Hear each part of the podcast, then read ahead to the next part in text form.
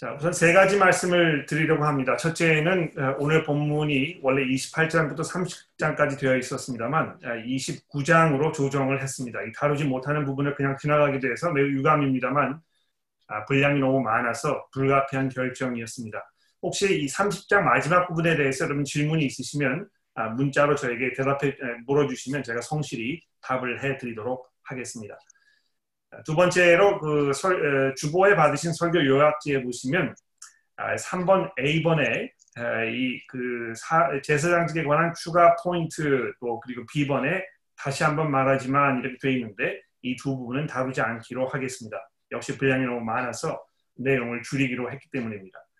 아, 그리고 마지막으로 부탁드리고 싶은 것은 오늘 이 설교를 들으실 때 여러분들이 사용하고 계시는 그 성경을 앞에 펴놓고 들으시면 아마 설교를 이해하시는데 큰 도움되지 않을까 생각합니다. 물론 그 화면에 이 관련된 성경 구절들을 제가 올려드리긴 하겠습니다만 음, 평소에 사용하시는 성경을 찾아보시면서 설교를 들으시면 제가 인용하는 이 구절이 어디쯤에 있는지 이말 직접 눈으로 확인하시면서 들으실 수 있기 때문에 아마 성경을 이해하시는데 훨씬 더 큰 도움이 될 거라고 아, 이렇게 짐작합니다.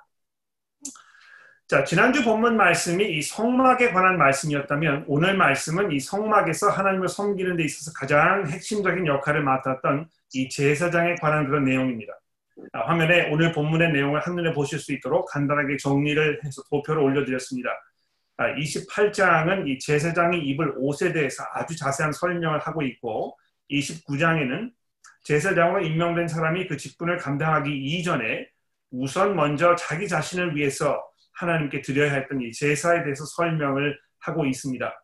아, 이 세밀한 부분을 잘 이해하기 위해서는 29장 아, 이 38절부터 46절을 먼저 살펴보려고 아, 하는 것입니다.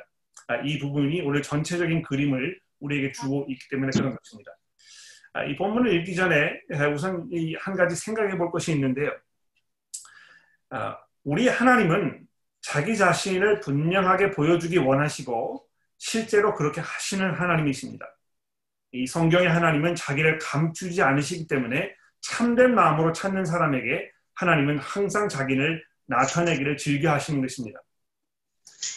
어, 하나님이 자기를 보여주시려고 하는 것은요, 자기를 과시하려고 그러시는 것이 아니고, 이 사람들과 참되고 깊은 관계를 갖기 원하시기 때문에 그렇다는 것을 이해하는 것이 중요하겠습니다.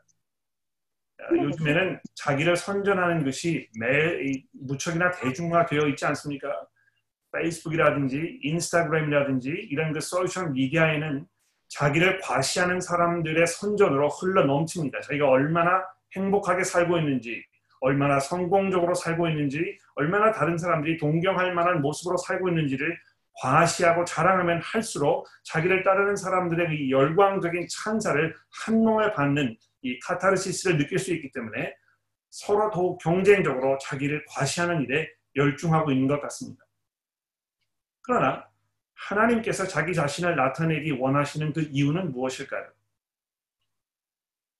사람들과 진정하고 참된 관계를 나누시기 원하시기 때문에 그래서 그들에게 하나님께서 가지고 계시는 좋은 것을 주기 원하시기 때문에 그렇게 하시는 것입니다.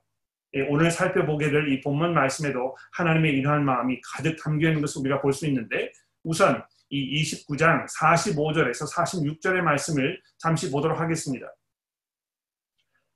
내가 이스라엘 자손 중에 거하여 그들의 하나님이 되리니 그들은 내가 그들의 하나님 여호와로서 그들 중에 거하려고 그들을 애굽 땅에서 인도하여 낸 줄을 알리라 나는 그들의 하나님 여호와니라 하나님의 궁극적인 목적은 무엇입니까? 이스라엘 백성 중에 거하시는 것이었다는 것입니다. 그렇게 하여 그들의 하나님이 되기를 원하셨던 것입니다. 그들과 참되고 깊은 진정하고 진실된 관계를 맺기 원하셨기 때문에 하나님이 어떠한 분이신지를 아주 분명하게 나타내 보이고 계시는 것입니다.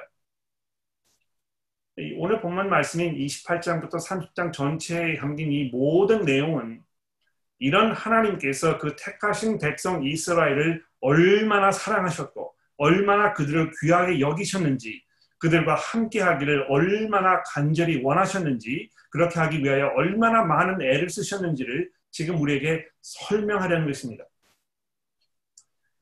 아, 오랜 동안 이 사회적 거리두기 규제들로 인해서 손주들을 만나보지 못하셨던 분들께서는 또는 오랜 동안 가족과 떨어져서 지낸 경험이 있거나 또 지금 그렇게 하고 계시는 분들은 아마 이 점을 누구보다 잘 이해하지 않으실까 생각합니다. 너무도 사랑스럽고 이쁜 손자, 손녀를 다시 품에 안아보고 싶은 그 마음, 사랑하는 아내나 자식을 또는 자식을 다시 만나고 싶어 하는 그런 간절한 마음, 그래서 어떻게 해서든지 간에 무슨 장애물인지 있든지 간에 이 산을 넘고라도 바다를 헤엄쳐서라도 꼭 다시 가서 만나고 싶어 하는 이 그러한 사람들처럼 하나님께서 그 사랑하시는 백성 이스라엘을 만나기를 원하셨던 것입니다. 고동복 끝났어. 그런데 그것이 그렇게 쉽게 이루어질 일이 아니었다는 것이죠. 그렇죠? 그 이전에 꼭 해야 할 일이 한 가지 있었습니다. 무엇입니까? 본문으로 다시 돌아가 볼까요? 29장 이 38절의 말씀을 보십시오. 내가 재단 위에 드릴 것은 이러하니라. 매일 1년 된 양 두 마리니 한 양은 아침에 드리고 한 양은 저녁에 드릴지며 한 양은 고운 밀가루 10분의 1 에바와 찌은 기름 4분의 1 흰을 더하고 또 전제로 포도주 4분의 1 흰을 더할지며 한 어린 양은 저녁에 드리되 아침에 한 것처럼 소재를 아, 소재와 전제를 그와 함께 드려 향기로운 냄새가 되게 하여 여호와께 삼을 지니 이는 너희가 대대로 여호와 앞 회막문에서 드릴 번제니라.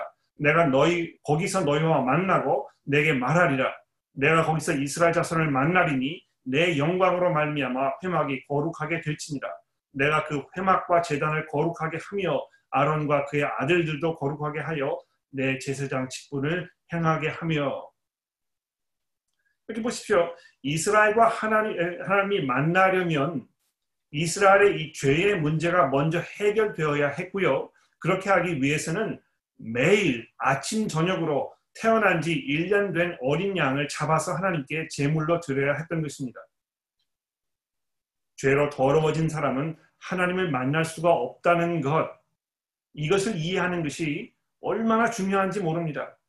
여러분 우리는 본능적으로 누구를 만나러 갈 때 금방 잠자리에서 일어난 모습으로 가지 않습니다. 머리가 헝클어지고 또 눈꺼풀을 그대로 이렇게 집에 묻히, 묻히고 집 밖을 나가는 것을 매우 수치롭게 생각하지 않습니까? 마찬가지로 이 하나님 앞에 내 본래의 모습인 이 죄로 물들어서 망가진 모습으로 나아가는 것은 정말 대단히 수치스러운 일일 뿐만이 아니고요. 그것은 대단히 위험한 일이었던 것입니다. 성경은 처음부터 끝까지 죄인이 하나님 앞에 죄인의 모습으로 서게 되면 죽을 것이라고 말씀하고 있기 때문에 그런 것입니다. 그래서 인간은 자신의 죄를 상징적으로 양에게 전가시켰습니다. 이 transfer 시킨 것입니다. 그 양의 머리에 손을 얹음으로 인해서 자기의 죄가 그 양에게 지금 이 transfer 되고 있는 것입니다. 양은 그 전가된 죄를 짊어지고 죽음으로써 죄값을 대신 치루었던 것입니다. 이 의식을 이 42절의 말씀처럼 회막문 앞에서 하루도 빠지지 아니하고 매일 두 번씩 아침과 저녁에 제사장을 통해서 치러야 했고 그렇게 했을 때만 비로소 하나님께서는 이스라엘 백성을 만나시고 그들 중에 거할 수가 있었던 것입니다. 여러분 이것은 예수 그리스도께서 우리의 죄를 짊어지시고 십자가에 죽으셨다는 이 복음을 이해하는 기본적인 바탕을 제공해 줍니다. 죄를 짊어진다는 대신 짊어진다는 것이 무슨 뜻인지 어떻게 그것이 가능한 것인지 죄가 용서되려면 왜 누가 죽어야 하는지와 같은 이런 중요한 문제를 이해하는 데 있어서 이 밑바탕을 지금 우리에게 제공해 주고 있는 것이죠. 그런 면에서 이 제사장과 회막의 역할은 절대적이었습니다. 당시 이스라엘이 하나님과 관계하기 위해서 절대적이었고 또 우리 성도들이 복음을 이해하는 데 이 필요한 밑바탕을 제공하는 면에서 절대적이었다는 것입니다. 그래서 이 지난주에 이 회막에 대해서 우리가 살펴보았는데 오늘은 이 제사장의 역할에 대해서 알아볼 차례입니다. 아, 먼저 29장 1절부터 이 9절의 말씀을 함께 살펴보도록 합시다. 내가 그들에게 나를 섬길 제사장 직분을 위임하여 그들을 거룩하게 할 것은 이것이니 곧 어린 수소 하나와 흠없는 숫양 둘을 택하고 무교병과 기름 섞인 무교 과자와 기름 바른 무교 전병을 모두 고운 밀가루로 만들고 그것을 광주리에 담고 그것을 광주리에 담은 채 그 송아지와 두 양과 함께 가져오라. 너는 아론과 그의 아들들을 회막문에 데려다가 물로 씻기고 의복을 가져다가 아론에게 속옷과 에봇 받친 겉옷과 에봇을 입히고 흉패를 달고 에봇을 정교하게 짠 띠를 띠게 하고 그 머리에 관을 씌우고 그 위에 거룩한 패를 달고 관유를 가져다가 그 머리에 부어 바르고 그 아들들을 데려다가 그들에게 속옷을 입히고 아론과 그 아들들에게 띠를 띄우며 관을 씌워 그들에게 제사장 직분을 맡겨 영원한 규례가 되게 하라. 너는 이같이 아론과 그 아들들에게 위임하여 거룩하게 할지니라. 여러분 이 제사장 역할을 맡기 위해서 선택을 받은 모세의 형 아론이 그 직분을 감당하기 이전에 즉 백성들을 위해서 이 아침 저녁으로 양을 바치기 이전에 해야 할 두 가지 일에 대해서 지금 말씀하고 있습니다. 아론이 자기 자신의 죄를 용서받기 위해서 제사를 먼저 드려야 한다는 것과 제사장 역할을 하기 위해서 특별히 제작된 이 옷을 입어야 했다는 것입니다. 자, 그러면 이 28장을 보면서 이 옷들이 다 무슨 옷이고 왜 이것을 입어야 했는지 우리 잠시 한번 알아볼까요? 어, 이해하시는데 도움이 될까 해서 제가 인터넷에서 그림을 구해왔는데 예, 아주 정확할 수는 없지만 이 본문을 이해하는 데 있어서 좀 도움되지 않을까 해서 가져왔습니다.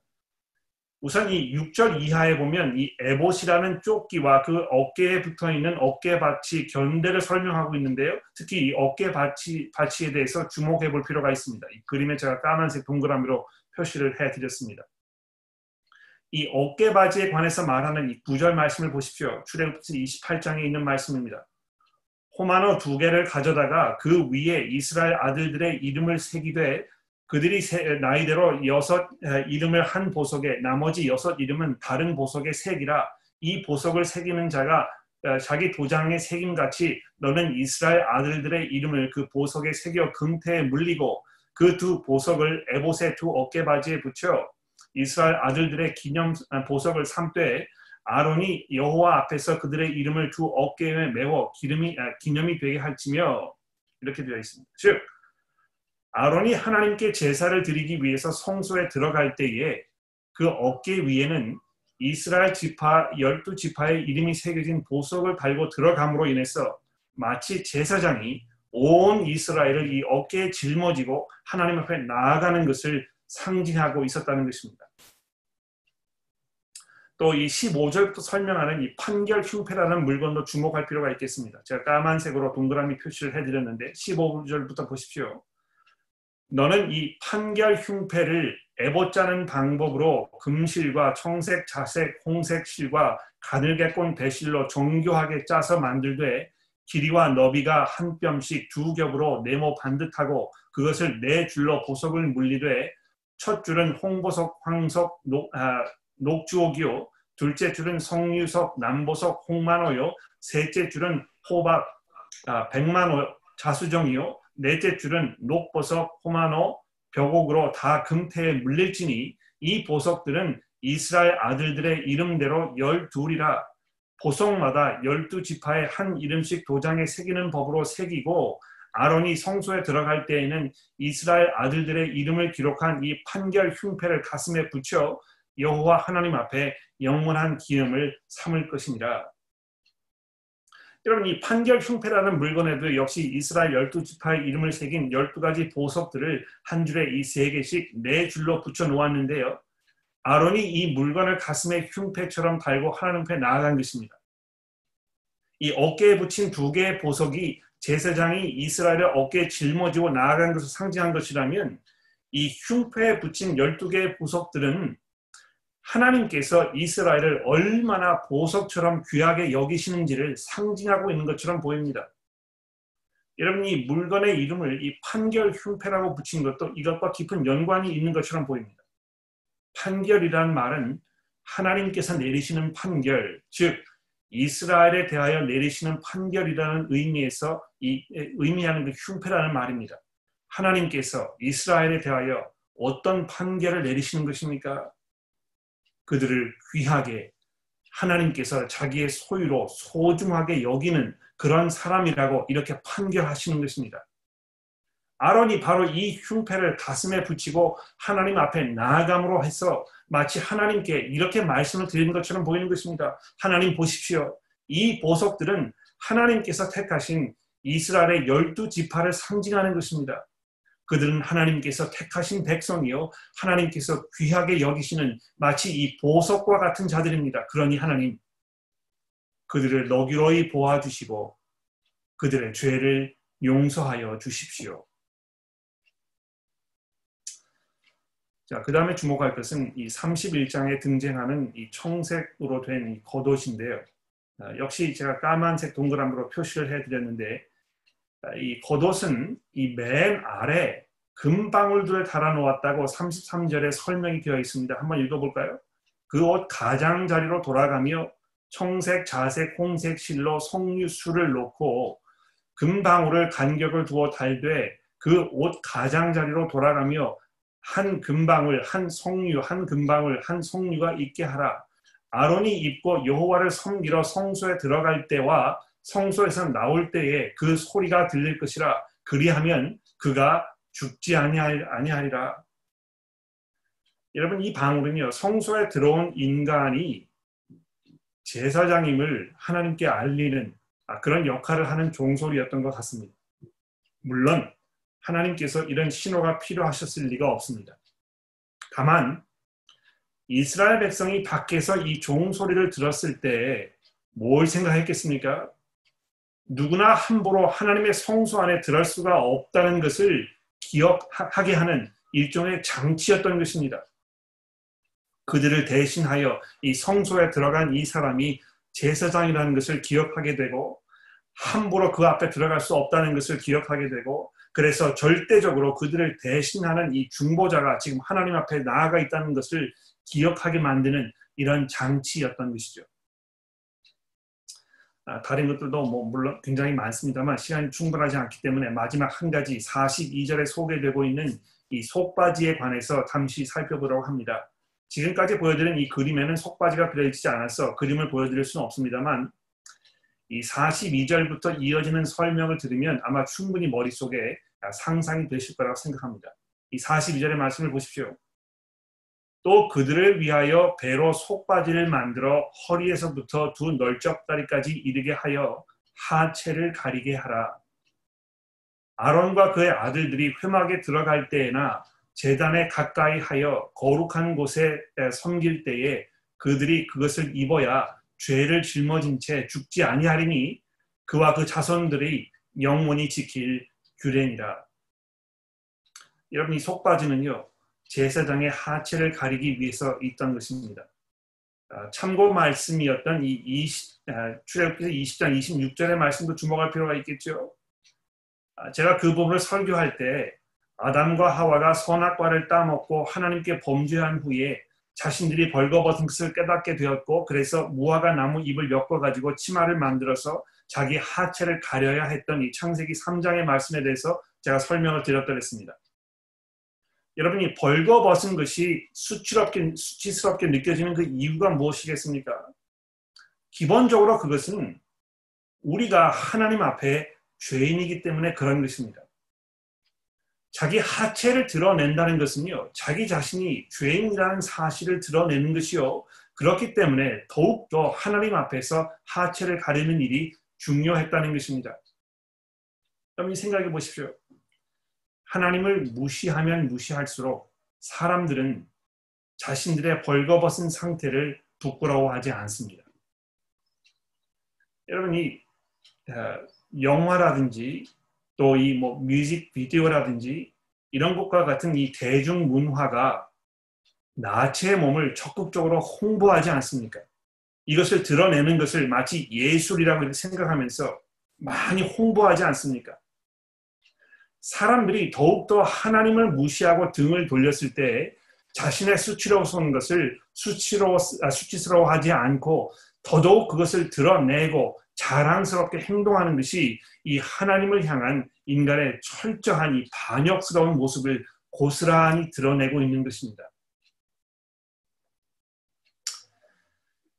자, 이제 이 제사장의 복장에 대해서 간단히 정리를 좀 해볼까요? 그가 입은 옷은 인간의 나약함과 동시에 이 하나님의 은혜를 대변하고 있습니다.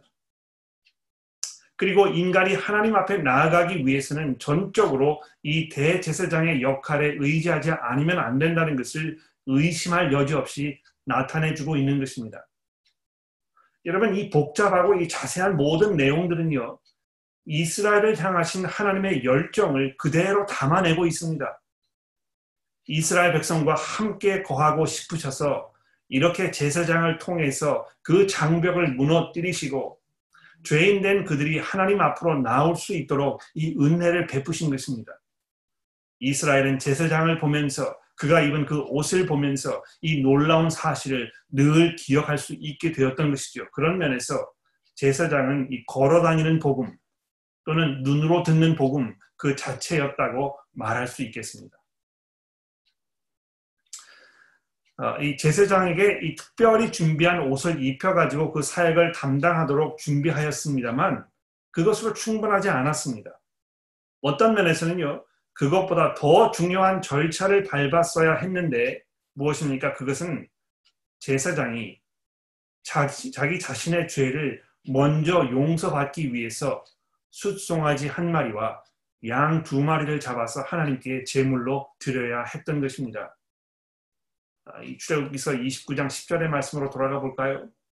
너는 숫 송아지를 회막 앞으로 끌어오고 아론과 그의 아들들은 그 송아지 머리에 안수할지며 너는 회막문 여호와 앞에서 그 송아지를 잡고 그 피를 네 손가락으로 제단 뿔들에 바르고 그 피 전부를 제단 밑에 쏟을지며 내장에 덮인 모든 기름과 간 위에 있는 껍불과 두 콩팥과 그 위에 기름을 가져다가 제단에 불사르고 그 숫소에 고기와 가죽과 똥을 진 밖에서 불사르라 이는 속죄의 죄니라.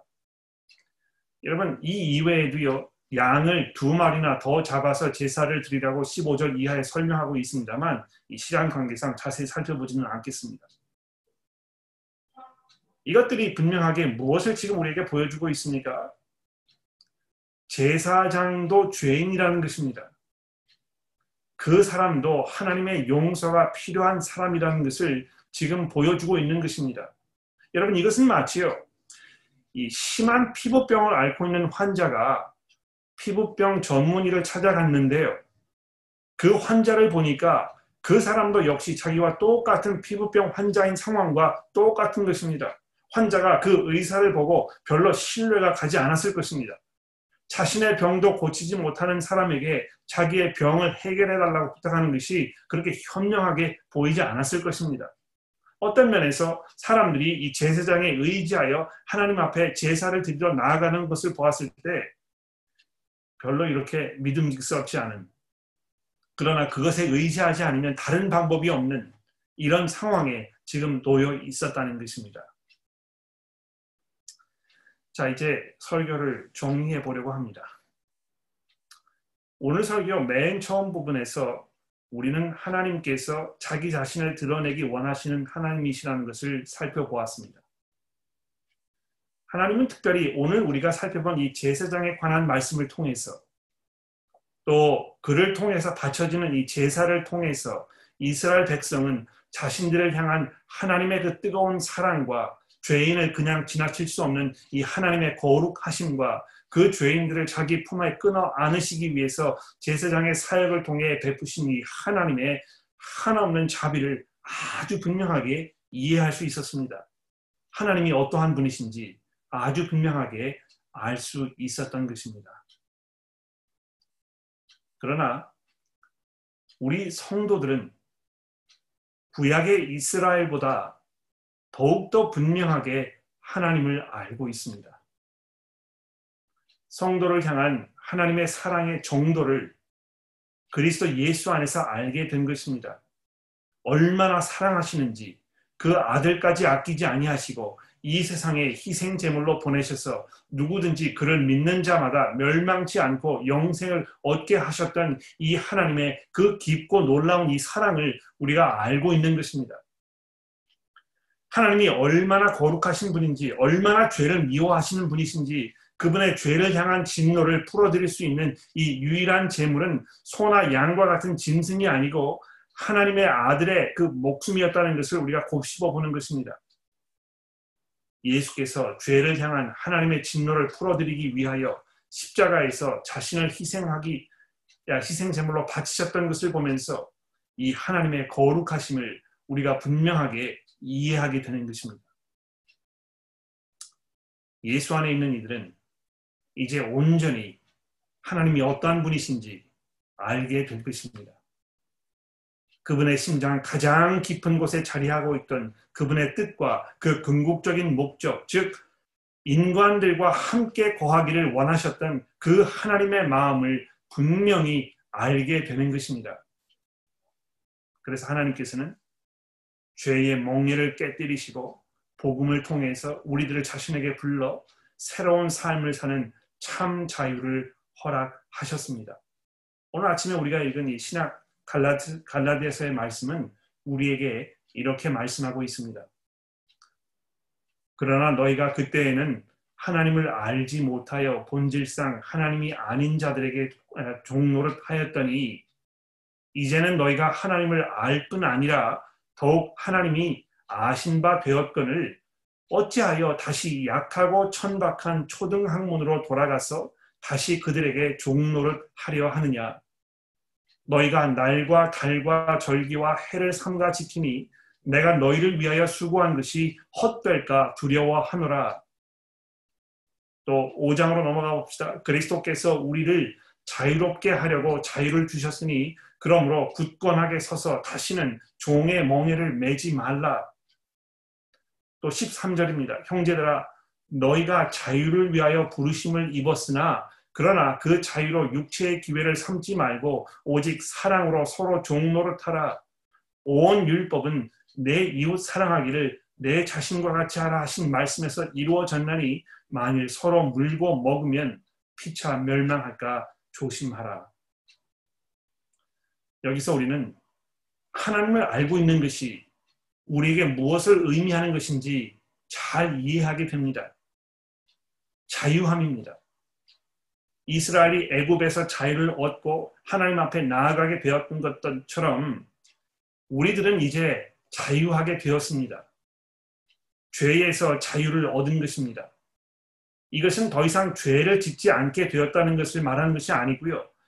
죄가 가지고 있는 힘, 즉 우리를 정죄하고 죽음으로 몰고 가는 그 거대한 힘으로부터 자유하게 되었다는 것을 말하는 것입니다. 더 이상 죄가 우리를 죽음으로 몰아가지 않게 된 것이죠. 우리는 또한 이 율법의 구약의 율법으로부터 자유함을 얻은 것입니다. 구약의 모든 율법은 하나님이 어떠한 분이신지를 사람들에게 보여주었지만 동시에 그것들은 사람들이 얼마나 죄 가운데 살고 있는지 일깨워 주었습니다.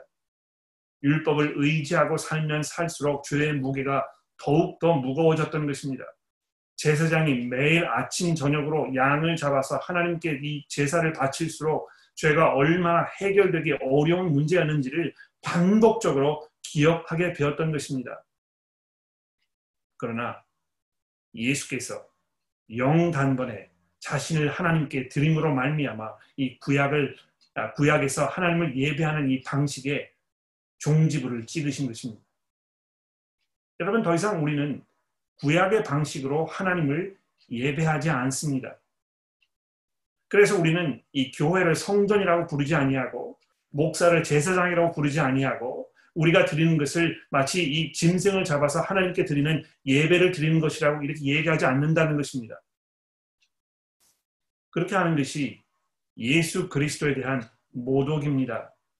그분께서 십자가에서 이루신 이 사역이 완전하지 못하기 때문에 계속해서 반복적으로 하나님께 제사를 드려야 하는 것으로 이렇게 결론에 이를 수밖에 없기 때문에 그런 것입니다. 여러분 이 교회에 모여서 찬송을 부르고 기도를 드리고 성경을 읽고 설교를 듣는 이런 모든 행위가 구약 시대의 제사를 드리는 일과 같은 일이라고 생각하는 그 오해에서 벗어나시기를 바랍니다. 이제 예수 그리스도의 십자가를 통하여 우리가 드려야 할 이 모든 제사들이 다 완성된 것입니다. 이제 우리는 우리의 삶을 하나님의 말씀에 순종하며 삶으로 해서 우리 몸을 하나님께 산 제사로 드려야 하는 제사장들이요 성도들인 것입니다. 그래서 이 갈라디아서 3장의 말씀이 5장 13절의 말씀이 이렇게 얘기하지 않습니까?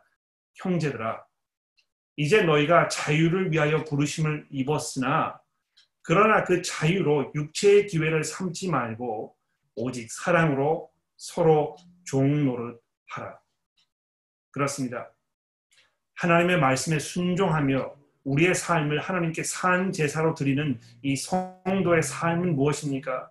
그리스도께서 주신 이 자유를 육체의 기회로 삼지 말고 오직 사랑으로 서로 종노릇 하는 것입니다.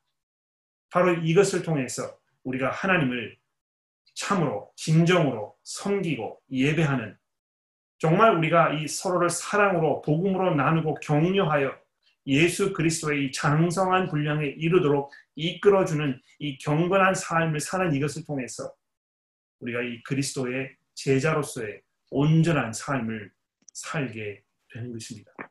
여러분, 자유를 육체의 기회로 삼지 말고 오직 사랑으로 서로 종 노릇 하도록 합시다. 기도하겠습니다.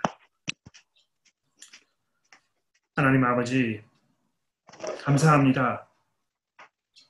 저희들을 죄 가운데에서 죄의 종 노릇 하도록 그리하여 죽음에 이르도록 내버려 두지 아니하시고 예수 그리스도의 그 십자가의 능력을 통하여 자유롭게 하셔서 감사합니다.